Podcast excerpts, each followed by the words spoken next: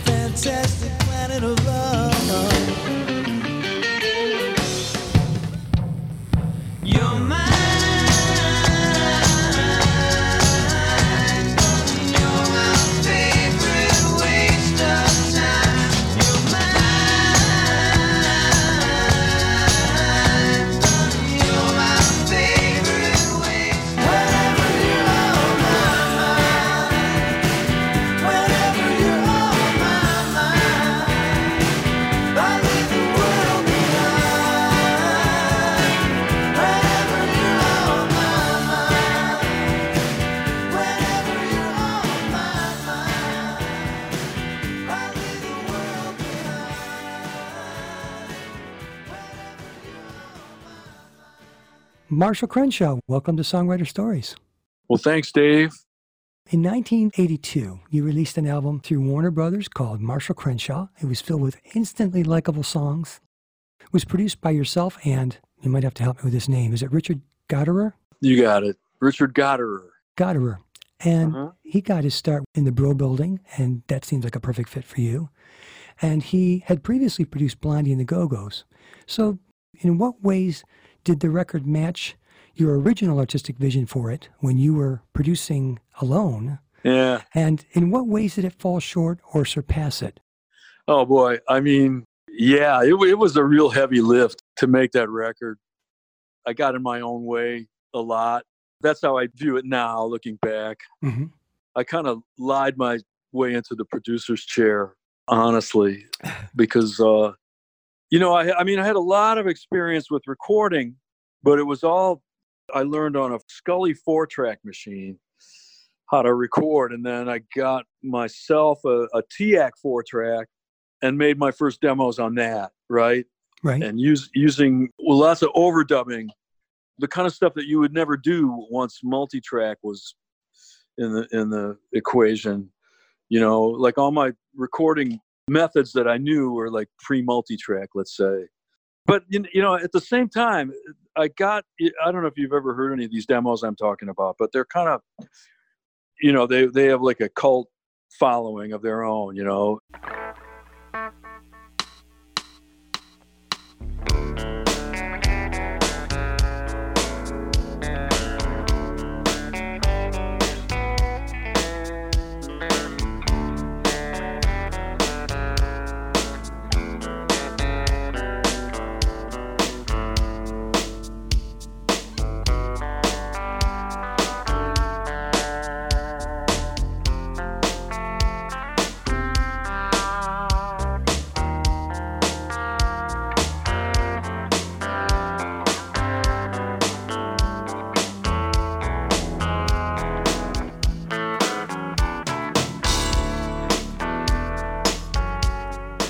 And I I was really proud of them and and really loved the they rocked is I guess is one way you could put it. But anyway, uh, what I didn't know how to do is sort of translate some of that approach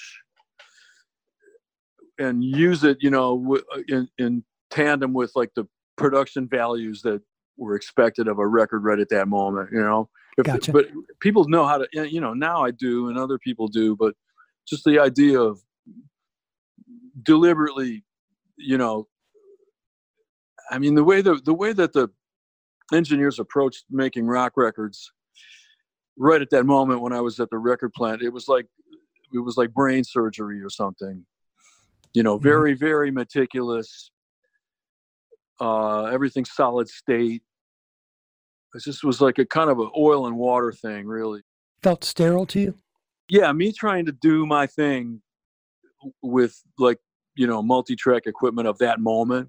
Hmm now you know like 10 15 years later like every studio had lots of tube equipment and there was a different aesthetic going on. But when i started trying to produce the record myself i got in trouble pretty quickly and a distress call went out and Richard Gottehrer was one of the people that well maybe he was the only person that got a distress call because i'd worked with him already and i knew him.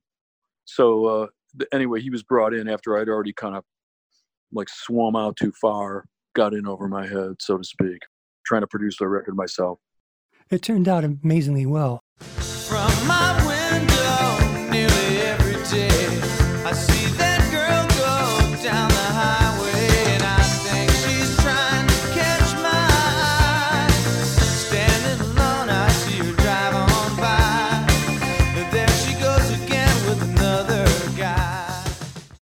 Looking back on this combination of songwriter, band, and co producers, what kind of adjectives would you have used in 1982 to describe your songwriting capabilities, the band's proficiency with these songs, and the appropriateness of the record production? And has your opinion of that changed since it was remastered and re released by Rhino in 2000? You know, I wasn't really satisfied with the sound of it, honestly. I just thought it was too airbrushed. Mm-hmm. Richard would say, Well, okay, we got the drums now. We put the bass on. Now we need some thickening. That was his Mm. term. Mm-hmm. So that meant for me to go out in the studio and put down six acoustic guitars, a, like a bed of acoustic guitars on each song. And I would do it, you know, because I wanted to just have the session go forward rather than crash and burn. So I, you know, I did it. But uh, like, you know, what I don't hear particularly on my first album is is my guitar. You know what I mean? Yep. Like there are lots of there are layers and layers of guitars, but there's like nothing really distinctive about the guitar, and that was a bother. That was a bothersome thing for me. You know, I love the album, and I love that other people love it, and uh, you know, I'm I'm a hundred percent good with it. But that was my beef with it afterwards. Is I'm like, you know, I got this little band. It's a trio, and we play really loud, and we like really blow it up when we are, are in a club.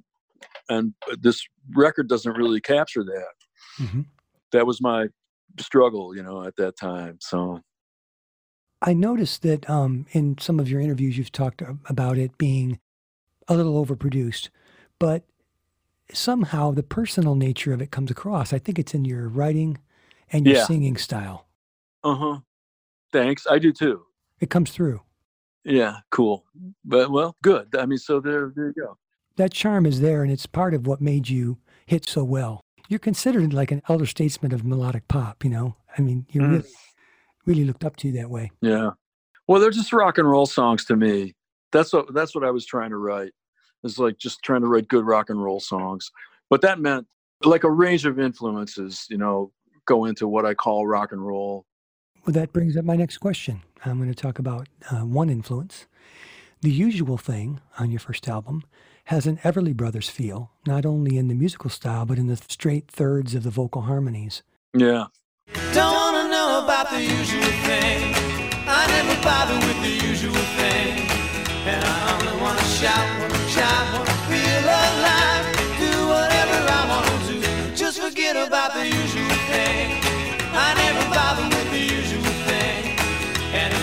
if I didn't think you were a little bit out there too, I just wouldn't bother with just wouldn't bother with you. Can you point out a song of yours that was strongly influenced by another artist, but a listener might not make the connection because the influence is manifested more subtly? Oh, well, I just thought of one. This is very obscure. This is a song of mine on uh, on Field Day called "Our Town." I love that song. Thanks.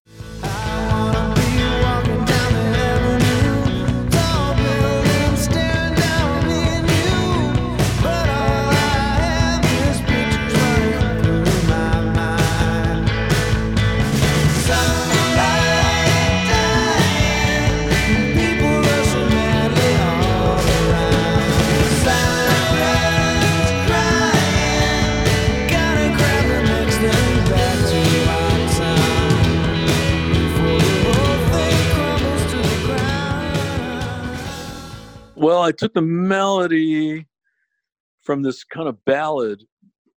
Somehow or another, this record showed up at our house. I don't know how. Sometimes records would just be at our house. I wouldn't know how they got there. but this was one called Honest I Do by Babs Cooper. Hmm. Really beautiful, kind of, you know, girly rock and roll record. Mhm. And it's uh, so Our Town is just is the, me- the melody to that song, but sped up. You know, my song is a fast song, hers was slow, but it's the same melody. That's that's one, but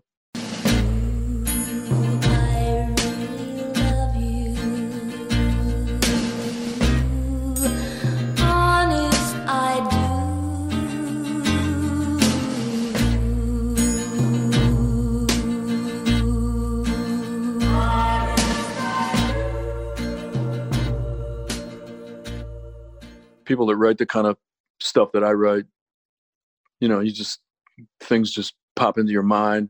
Sometimes they're you're borrowing something, might not know it right at, at the moment. It happens all the time. Like talk about recording vocals a little bit. And you have a great intuition for melody, but also you sell that melody with your vocal delivery, which is iconically your own. To my ears, after your early albums, you seem to put your emphasis on honesty, heart, and attitude. Again, talking about the way they were produced differently in the early days. How do you approach recording a lead vocal? And has that approach evolved at all over the years? Uh, how do I approach it? Well, I, I, I can think back on sometimes not having like complete confidence while I was trying to record a vocal, you know, like I Mhm. struggle, just think, I don't like the way my voice sounds and, you know, what, okay, what do I do? Which microphone?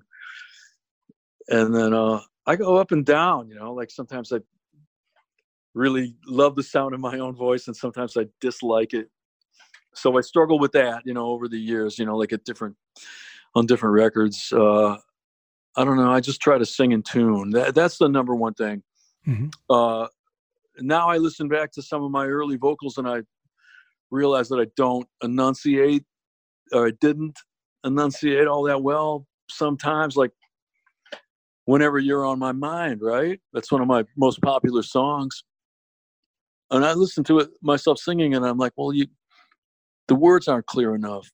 It's just something like the way I pronounce certain vowel sounds. Oh well, anyway. I know I'm saying better now than I than I could. I mean, uh, technically I can. Mhm. When I was doing my uh, album with Ed Stasium, that was my sixth album. Ed was uh, really uh, savvy about certain things, uh, lots of things, everything, and uh, he sent me to one of the best vocal coaches in Hollywood, a guy named Seth Riggs. I know the name, and I have a I have a book by him, You do okay. "Singing for the Stars." I had a half dozen lessons with this guy, and it was it really just changed my life. And uh, another thing was when I did La Bamba. After we were all done, uh, I went out to dinner one night with Taylor Hackford, right? Mhm. And we were talking about this and that, and he told me about this movie that he had just seen called "Say Amen, Somebody." It's a movie about gospel singers, Okay. and there's a scene in that movie where a woman gives a vocal lesson to a member of her choir and i just the just the way she described the technique that she wanted this guy to adopt i'm like i get it you know and uh, so the, the both of those things happened right around the same time or roughly the same time, you know, like so I just I learned a lot about singing at a certain point and I used those things, you know, like how to warm up and you know what your head voice is. So yeah, I mean I have more knowledge now about singing than I did in the beginning.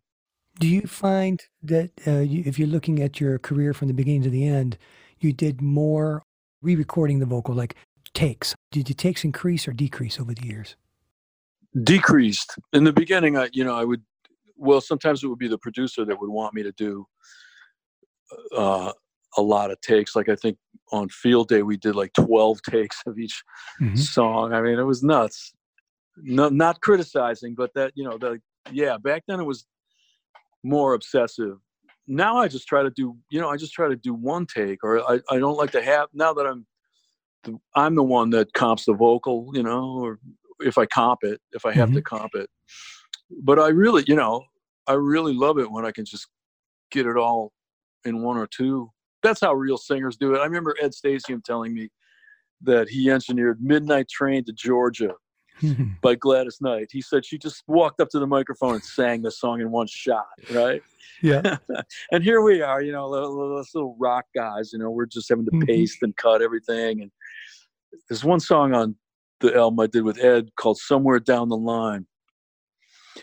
I put it up in this crazy high key for some reason, but I still couldn't hit the low notes. There's like a really wide range It is. to the melody and those low notes he just really tormented me over those i remember spending like a half hour 45 minutes just trying to hit those low notes and compare that to gladys knight right Right. Did you find after the first album, when you said you had a little bit of an issue with enunciation, did you also notice that you weren't writing the lyrics so that vowels would land on long notes, for instance, or something like that? Did you did you ever think about word choices in terms of singability right off the bat, or did you learn it later? on my third album we're we're, we're- we're up to the third album now Okay. and i got i got schooled on that one by t-bone burnett various things and uh, one of the things that he tried to impress upon me was just says this is this is about you singing the song it's not about the tambourine or the you know the way the bass drum sounds or the echo it's it's the song and the singer. Mm-hmm. and i'm like you know that wasn't wasn't really my philosophy at all. Mine was it's about the record as a totality you know. But he made that point with me. And uh, you know i i he's right. I was right and he was right. So i started to think differently over time just from learning things you know like from other people and just learning from my own self-criticism you know. You have a song, You're My Favorite Waste of Time, and that was written while you were working with Beatlemania, and even before you wrote Someday, Some Way from your first album. It was originally released as a B side to a single and later was put on some compilations. And if I understand correctly, it was never on a studio album, never re recorded for a studio album. It's arguably one of your best tunes. Were you concerned about the trickiness of chasing the demo or chasing the original recording? Uh, well, it was never in the you know on the table, so to speak. You know, as as a song on my first album, I just didn't have room for it. Mm-hmm. But I was really happy to be able to put it out as a B side, partly because it's one of my home demos. Like I said, you know, that was a my sound, you know, that I Mhm. made all by myself, and I, I, I was really proud of those demos. And uh, But you just let it stand on its own. You said you didn't say, "Let me add this song that everyone loves so much to it to an album to give it more oomph." no, Okay. I figured putting it on the B side of Someday Some Way was was plenty, you know, good as a you know. But here's the thing: I mean, that song really found its own path in the world. It's like the little sperm cell that got through. A little gem on a B side. Yeah, that's the song of mine that, you know, to put it bluntly, I think that's the one that's made the most money out of any of them. Beautiful. There are a number of covers of, of this song out there, and uh, many of them, if not most of them, square off the rhythm of the first my and the second note after that. So they're squarely on the beat. And I'm going to sing it if you forgive me. One, two, three. You're my. oh, okay. And That's excruciating to me. It's like missed the point. Does that bother you? No, it doesn't bother me. No, you know, I'm I'm a rock and roll singer. That's what kind of singer I am. So I sing it that you know.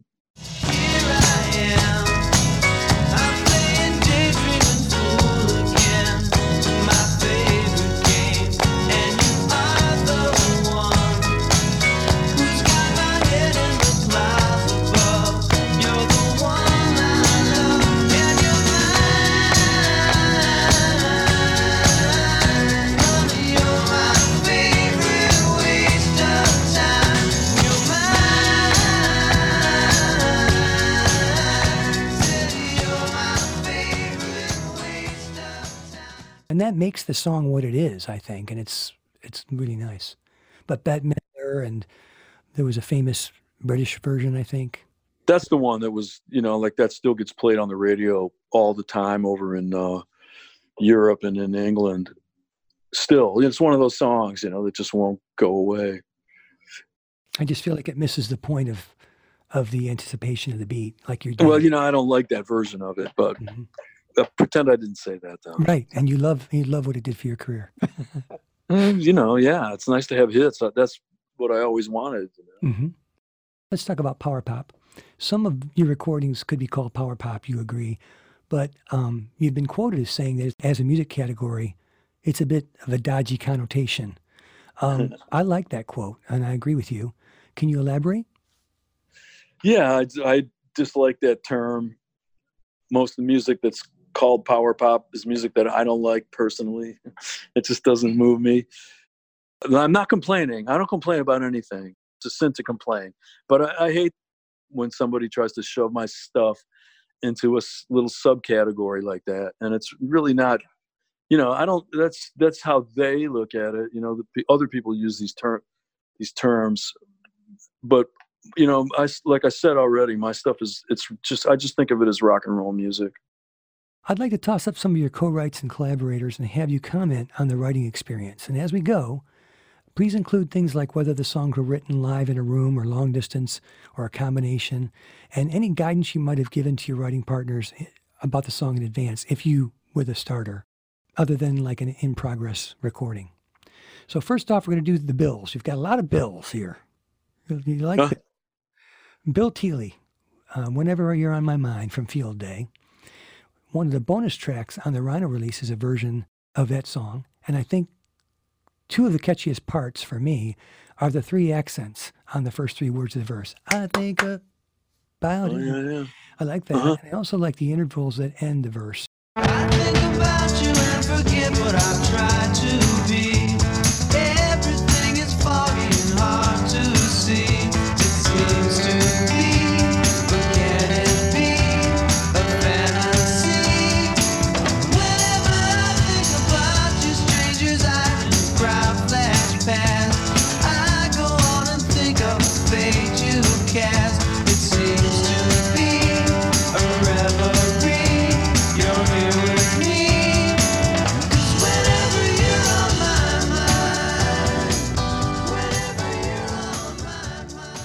The demo, yeah, I forgot that I put the demo on. Uh, I remember the demo was kind of oddball because uh, for the drums, I tried to use this practice pad set that I had and this little splash cymbal.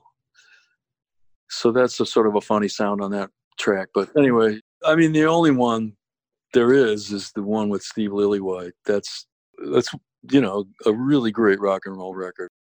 Also, the bridge is so well written.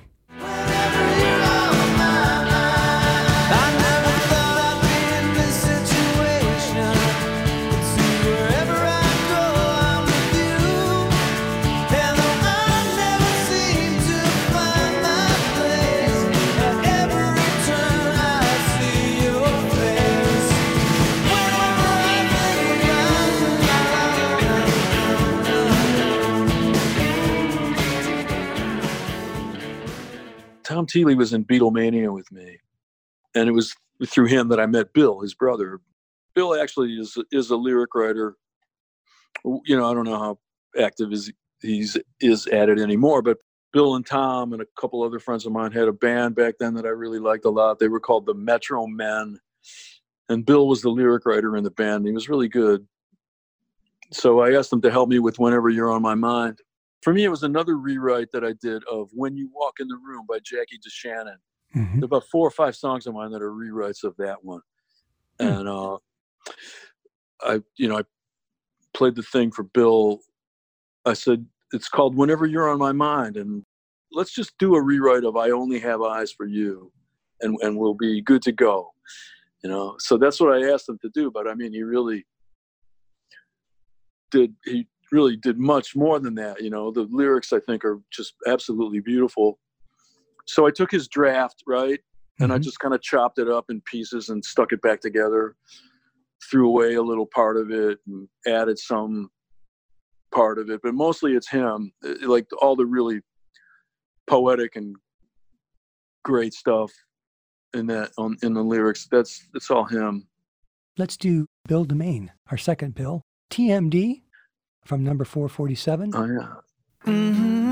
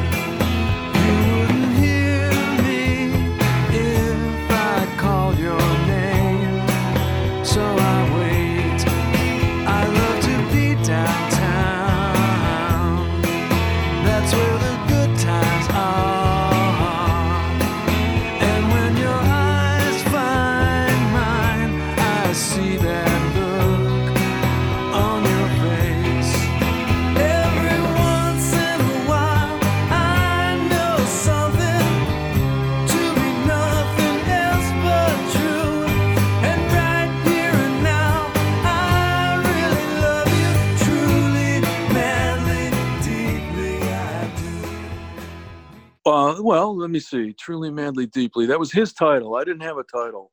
Ah, I had the mu- I had the music like I always do. on our episode, he said you sang um, mm-hmm, that type of thing and gave him that. Yeah, and then for a placeholder where I wanted the title to be, I was singing over, under, sideways, down. You know, the Oh. Yardbirds. Just you know, not because I wanted to that to clue him into anything other than where the title should go. I love that.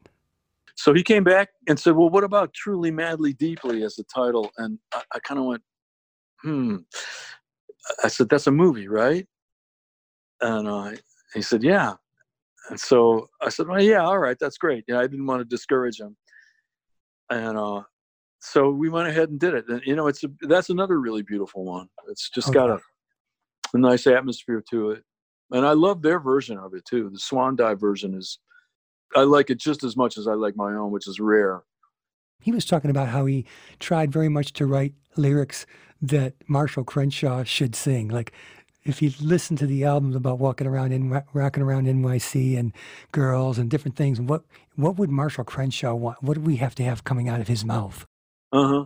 You know, he's tried to write a lyric for you to sing. That's funny. Well, we went, you know, we went back and forth. It was more sort of like a collaboration hmm on the lyrics, and it's funny that he said that because I was thinking about the fact that uh, the, at the time Swan Dive was uh, they were selling records in Japan and in South Korea, places like that, and uh, I really liked this band right at that moment called Shonen Knife, and they wrote a lot of songs about like everyday things like you know going to the bathhouse and eating chocolate bars and stuff. And so i tried to make my part of the lyric writing i was going for that kind of like minute detail observation and like everyday sights and sounds and objects and stuff i was trying to put it in that sort of a i didn't know that they were going to record the song at the time but i was just thinking about you know my impressions of the japanese pop music that i knew when I was working on the lyrics with him. The part of it that I did kind of has that flavor in it.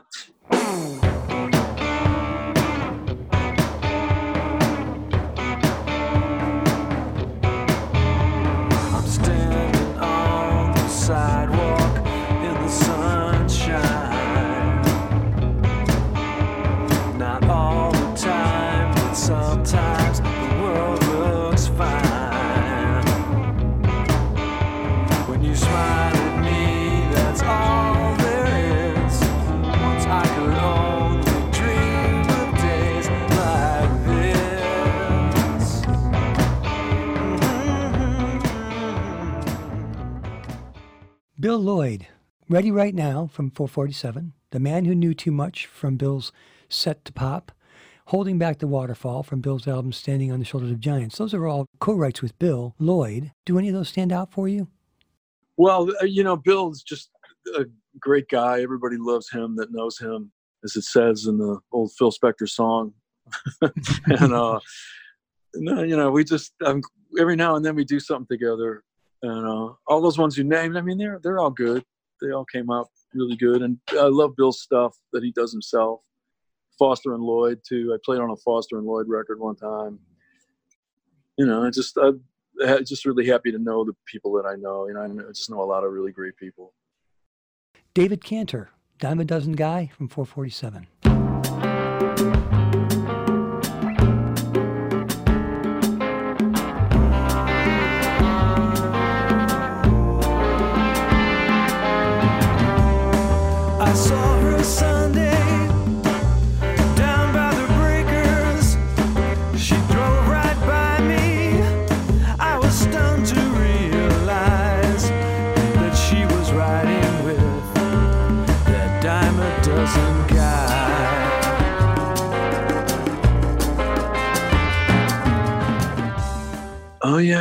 Dave has a had a group, might still have one called Dave's True Story.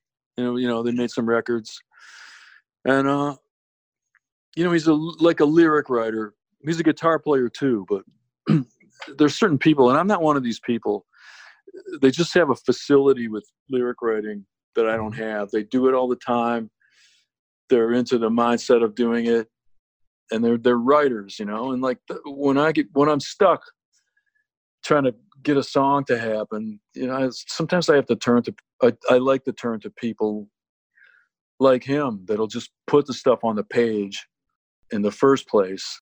Sometimes I can't even get myself to put anything on the page, and it's weird, but it's just one of those quirks, you know, that I have to deal with, trying to work around my own limitations, you know uh, anyway, Dave's, you know, he's just really good. His own songs are cool. And uh, with that one, with Dime a Dozen Guy, we actually were sitting in the room when we when we first worked on it. And I went in there and I didn't have anything, you know, like I didn't have any music in advance like I usually do. I think on the way over to his apartment, I was, you know, I was driving over there and I think I heard maybe some Latin jazz on the radio because we wound up going down that road with Dime a Dozen Guy, just you know the Mhm. chord changes and the. That was the initial thing of it. I think he just picked up the guitar and played a couple of chords, and then off we went. Most and the lyrics are mostly him. I, I chimed in for maybe about thirty-five percent of it. That's a common thing for me to do is write the music myself and then collaborate on the lyrics with somebody. But with that song, Dave and I just you know threw it together from scratch, music and lyrics. Jules Shear, Everything's the Truth from Life's Too Short. How did you come together? He and I were on a show together.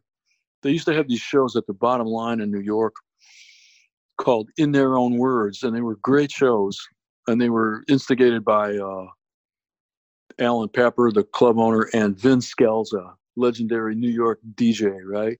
He Mhm. would he was the host of these shows, and it would be, you know, on that one, I think it was me and Jules and uh, Harvey Fuqua, maybe Mhm. Right? I mean, there's somebody of stature for sure. Uh, and I think Marshall Chapman, that was one foursome that happened. But I met Jules that day. And I, I remember that Doc Pomus was in the audience at that one. So, anyhow, I met Jules and uh, we went on a tour together. Also, there was an In Their Own Words tour, more than one actually. And I went on one with him got to know him, you know, uh, at that time. Well, You know, we were like in each other's orbit for maybe three or four years. Mhm. Different times I asked him to write stuff, and usually it didn't work out, not through any fault of his at all. You know, there was one song, the, the first one I asked him to help me with wound up as a wound up as an instrumental called "Theme from Flare Gun," but I mean, he did. Maybe I should have given him a credit on the instrumental version of it because what happened was he wrote all these words, and they were, you know, they're good because he's a really great songwriter. But I just thought, well, I'll, you know, there's a lot of detail here, and uh, when it was just an instrumental, I liked it better. So I think I'll go back to that. I didn't, you know, just that that's how it was a funny left turn, but uh, One of my absolute favorites of all time from you is Starless Summer Sky from Miracle of Science, which is recently re released.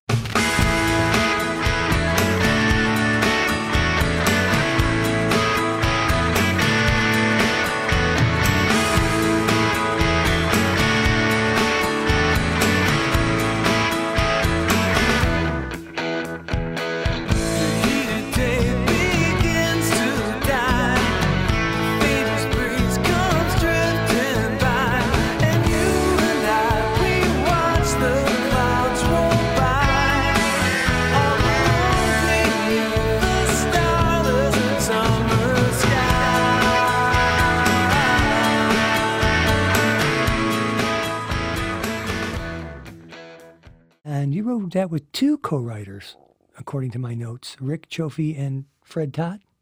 yeah, well, they were a team, see, so it was 50 50 between the team and myself, you could Mm. say. But anyway, yeah, there were three of us. How did that go?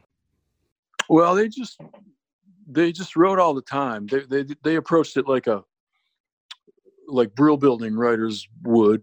They would get in the cubicle every day, but you know the cubicle was over at Fred's house. But they had a a TEAC four track machine, just like I got, and uh, would make these great demos that sounded like records.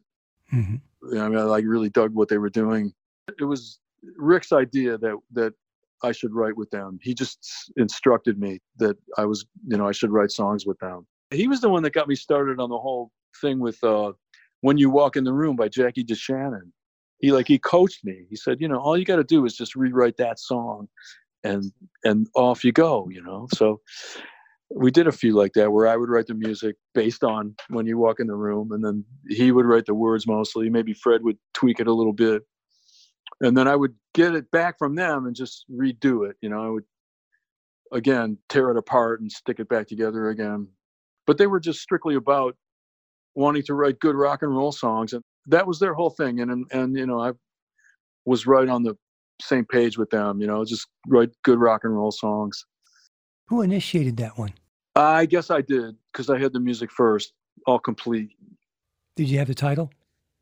No, he came up with the title, and it was uh, "Starlit Summer Sky," and I'm like, "Starlit, huh?" And uh, there used to be a TV show on the on TV in the Detroit area when I was a kid. Rick and and Fred were from the Detroit area too, and uh, there's a TV show on Channel Seven called Starlit Stairway, Hmm. and they would have like you know kids tap dancers accordion players the whole thing and uh i think that's where rick got the word starlet from starlit stairway Hmm.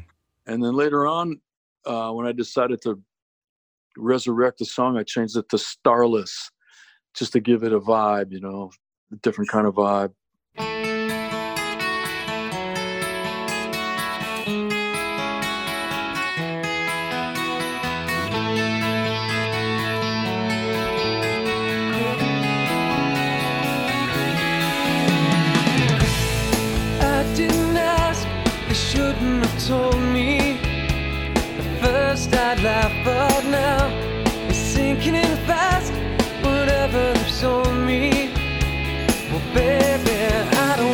take advice from fools. I'll just figure everything is cool until I hear it from you.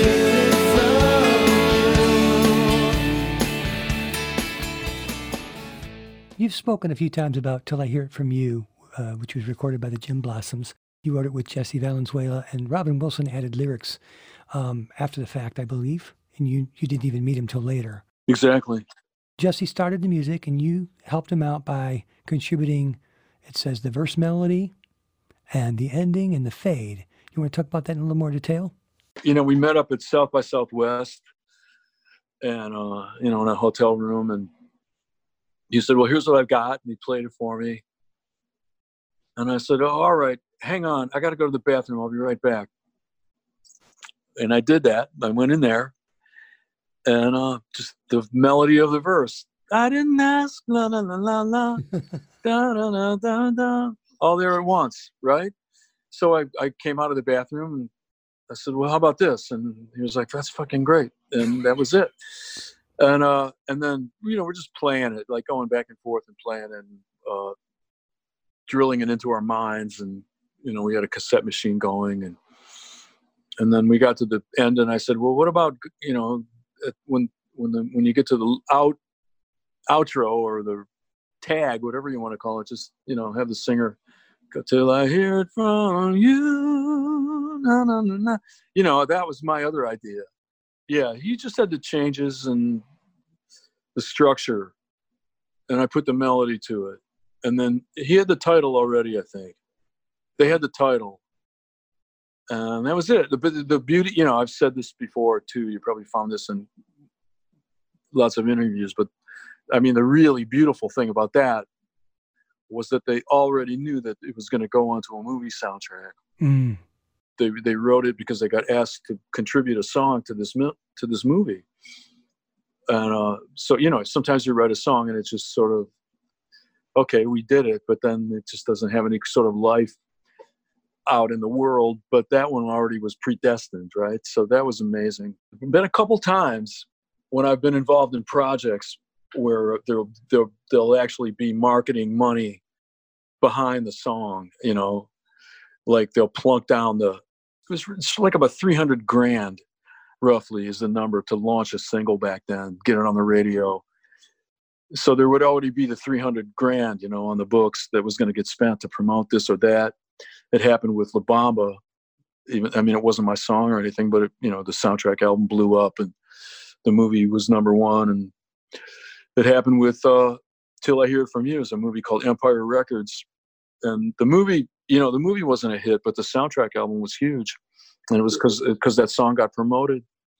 Anyhow yeah it was great. I loved it. And uh it was nice. It really it came at such an amazingly perfect moment too because uh i just you know i was kind of floundering a little bit in the a couple of the years leading up to that. You know like i'd sung a beer commercial where i got paid kind of nicely and Mhm. they would renew it every year. So i would get the beer commercial money and then i might get a couple of dollars from uh, bug music as an advance. And i just like i was i was kind of lethargic and in a funny place you know like a slump i guess it was just uh, one of those things you know going through the vicis- vicissitudes of life and all that and then uh suddenly here's uh the gin blossoms right? And uh this huge right out of the box. So that just kind of set the course for a different uh, phase of my life. It was really a beautiful thing. But all you know the stuff like what i said about you're my favorite waste of time how it was a demo and then it was a b-side and somehow or another it got out into the world and did what it did. I actually love all that you know? Mhm. just the crazy randomness of it. I i, I love it. But you see, you have no temptation to record it, uh, your own version. up till i hear it from you? Hmm no i you know i didn't really have anything to add to it. It's like they they did it exactly and it was their it was meant for them. It's their thing. And uh no i was more than happy just to have them do their thing with it you know Do you ever play it in your live show? yeah if somebody asks for it once in a while i do it rarely but i do you know i mean I, i'm not i'm not averse to doing it I have one more collaboration to ask you about. Passing Through with Kelley Ryan from your Jaggedland album.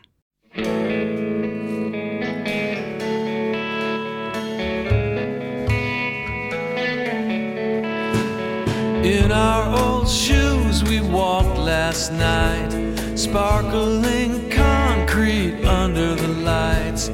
Traffic sounds bouncing off the steel and glass. We traced our steps from the past. Shadows in the curtains on the second floor. I used to have a key to that front door. We didn't know it then, I passing through, passing by. Let's hurry on. No use standing and staring. Hurry on. I thought I heard you say, let's walk on.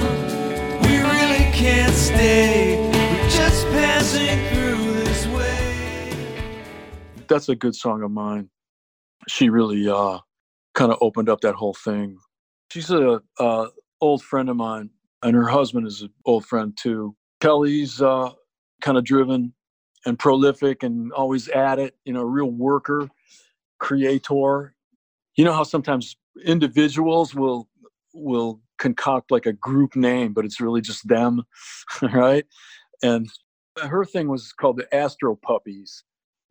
So you know, she made some records as the Astropuppees, but it was really just Kelley, more or less. Anyways, great stuff. You know, she's really good, and she did a solo album too. I had again, I had the music for passing through, all complete, no words, can't get anything on the page. So I sent the music to Kelley, and uh, No prompts?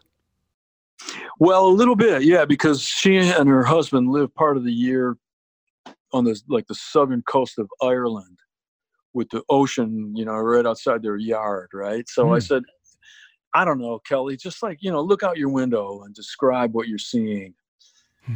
and right, you know, just see, just send me something, and that'd be great. It would be amazing. So uh, she sent me a draft of lyrics, but it, it wasn't about Ireland or any kind of pastoral scene. It was like urban Mhm. in the city, and I'm like, why did she do that? And I and I, I realized, oh, she thinks of me as a city person because the the few times that she and her husband have visited my wife and I at our home, we've lived in New York City, and uh, so that's what she's doing there. She's doing what Bill Teeley tried to do, you know, trying to get inside my head, and uh, but that worked, you know. So what I did was I made it about, you know, I, I just like I grabbed about six or seven lines from her draft that were really beautiful, you know, like the sparkling concrete, which is a real thing, and the shadows in the curtains and the all that, you know, like those are all all those scenic kind of things or cinematic things. Like she sent me, those were in her lyrics, and uh, so I thought about my, I, Ione and I, my wife, walking through the East Village where we used to live, and thinking about friends of ours who are gone, you know, because we both have a lot. You know, we lived in New York City during the AIDS crisis. And with her in particular, she just lost a big, long list of friends, including her best friend. And, uh, you know, ghosts of old friends. We're walking along, and ghosts of old friends are on the left and right. Mm. So that's it. You know, it's Kelley, you know, kind of throwing in some cinematic scenic stuff and i'm doing this kind of dreamlike thing with me and ione i love that song I do too. oh thanks Back in the early 80s or 90s, I had this weird idea because a lot of interviews are regurgitation of a press release or they're um, not really getting into the songwriting, but more about the celebrity. I'm into the music. I want to know more about the music. So maybe I'm the only one, but I had this concept. What if one songwriter could interview another songwriter? And then the next thing I know, I pick up a magazine, and I don't know if you remember this. If you don't remember, this is going to go nowhere. Um, I pick up a magazine, and you're in it with, I think, two other writers, and I think one of them was Graham Parker. I don't have it anymore. Do you remember that? yeah i know exactly what you're talking about i was talking about this with my son because we were talking about food and like what's the best food you ever had and uh one of my favorite meals i ever had was at this place in new york called the bombay palace and that's where we did that interview that you- you're talking about it was for musician magazine and it was with myself and graham parker and billy bragg Yes, Billy Bragg. two Brits and me. And, uh, you know, I guess we just sat at the table and talked, right? And uh, somebody made an article out of it. But, the, but what I remember, I don't remember any of the conversation and I don't remember the article, uh, Mhm. although, although I did read it. But I remember the food because it was crazy good. I went back there later on with my wife and we just loved it, you know. Who put the three of you together? Were you doing something together already? Were you on the same tour? No, no, it was uh, just this person. I don't know. You know, somehow it was uh, concocted, you know, by somebody. Well, I've got to go find it now that I know the details. I'm going to see if it's available anywhere. Graham, I knew, I already knew Graham Parker and was friendly with him. I, I only met Bill, Billy Bragg that day, but you know, he's great. And then uh, since then, you've had your own radio show, and hopefully I have the details right. WFUV called The Bottomless Pit, starting in 2011. So for people who have never heard it, can you describe how it came to be and what it was like? Yeah, it was just, you know, me running my mouth and playing playing uh, items from my record collection. And sometimes the shows would be like little documentaries. I would talk a lot, right? Mm-hmm. And uh, I would try not to talk too much ever, but uh, you know, like I did one about Paul Revere when he died. Hmm. I would just I would just find at times that I had a lot to say about this or that, and some people really liked it. I mean, it wasn't like anything else because again, it was just strictly me giving my point of view, and uh, uh, you know, a lot of the shows would just be ninety five percent music and a little bit of talk, and then others would be, you know, 40, 60 with me Mhm. talking. But I mean, you know, I've just got a lot of love for this stuff and a lot of knowledge about it if you want to call it knowledge but you know just i just know a lot of stuff you know there's things stick in my brain that have to do with popular music. That's what my brain does. I don't know why but i always loved doing it. And then i decided to stop at one point. How many did you do? Do you know how long it was?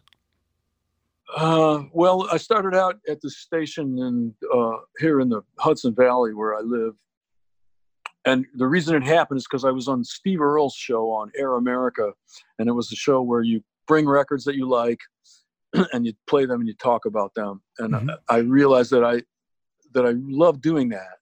Like every now and then over the years, somebody on a radio show would ask me to do that, and I would always get a kick out of it. So. Uh, I did the Steve Earle show, and then like two minutes later, more or less, I ran into a friend of mine, handsome Dick Manitoba from the Dictators, right? The Mm-hmm. legendary handsome Dick Manitoba, and uh, he was telling me that he had just gotten a gig on the Underground Garage channel on XM, and I found myself envying him when he said it, and I'm like, "What's that about?" You know, and to myself, I'm going, "Well, why?" Uh, I guess I need to do a radio show. so I just decided then that I was going to do it. And I asked this person I knew who owned a radio station if I could go on the air. And the guy said, Yeah, sure, why not? And uh, so I went on the air, and I wasn't good at it at first. I just sort of worked at it over the years because I wanted to be satisfied with it. You know, I just, I, like I said, I just love doing it. As soon as I started doing it, I loved it. So I, I did for a long time, and then I stopped because I'm. Uh, I've talked about this a whole lot, too much really, but I'm making a documentary, right? So I stopped doing the radio show so I could really focus on the documentary. Now, what's the um? Do you have a release date for that, or a, No, at the beginning of this year, I was 100% confident that the movie would get finished this year.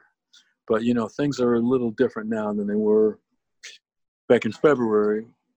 I could still release it if it was finished, but my problem is I can't finish it because nobody will do interviews and I still need to do some. You know? what is the um topic? It's record producer Tom Wilson. Hmm. Tom Wilson is important, very important, but somehow or another, and I don't know, I don't know why or how, but his name is obscure. But you know, the records with his name on them are some of the most iconic records ever. Like Bob Dylan from uh, the freewheeling Bob Dylan through to Like a Rolling Stone. That was Tom Wilson. Mhm. Tom Wilson discovered. Well, when I say discovered, I mean he enabled them to make records when nobody else in the world was going to enable them. He did that with the Velvet Underground. He did it with Frank Zappa. He did it with Simon and Garfunkel. He did it with Cecil Taylor. Uh, he was a jazz, really important jazz producer. Tom Wilson, you know, like popular music would be something other than what it is if he hadn't been out there doing Does his it- thing. Does the documentary have a title? I Did you say think the the well, I'm with this really great production company. In fact, I have a conference call in the next hour. I'm glad to say we're getting back, getting our minds out of lockdown. But Mhm. anyway, the I think we might just call it Tom Wilson. You know what I mean? Like, Great. yeah, there's been a lot of different ideas for titles, but that's that's the latest one that the producer likes, the production company guy likes, and I like it too. So I mean, we might just go with that. Well, it's hard to plan tours and it's hard to get to a recording studio. Um, do you have anything else planned? Uh, yeah, I mean, I'm just waiting it out. It's oh, it's so much extra heartbreak in the world. Yeah. You know, it's it's that's the thing. You know, I've just been in this. I've been in this fog for a while. Just uh, you know, like right away when the whole thing, when the n- numbers started to increase, two friends of mine died right away, back to back. I'm sorry. Yeah, I mean, everybody, a lot of people have stories like that. But uh, anyway, I just, I was at first I was trying to like look pretend that it wasn't happening, but I got disabused of that pretty quick when uh, South by Southwest got canceled, hmm and then I was like, oh, all right, here it is. And then again, like I said, soon after that, bang bang, two friends gone. This is I don't uh, take this lightly at all, but uh, you know, eventually there'll be shows to play, and as soon as there is a show that I can play, I'll play it. You know, even if it was tom- tomorrow, I would do it. I don't know, but again, I don't take this lightly. I'm not, I'm not complaining about the situation as it is now. But yeah, it's it's. I, I feel like it's, you know, the things are starting to open up. I guess. Are you writing a little bit? No, I'm not. That's funny. I've been, I've been recording stuff that I've sort of half written already, but not. I haven't finished writing anything. I don't really do that much anymore. Like the the documentary is so. Uh, all you know, like I, I really love the project, and it's like that's. Once I'm not doing this anymore, I hope that I will go back to songwriting. Somewhere down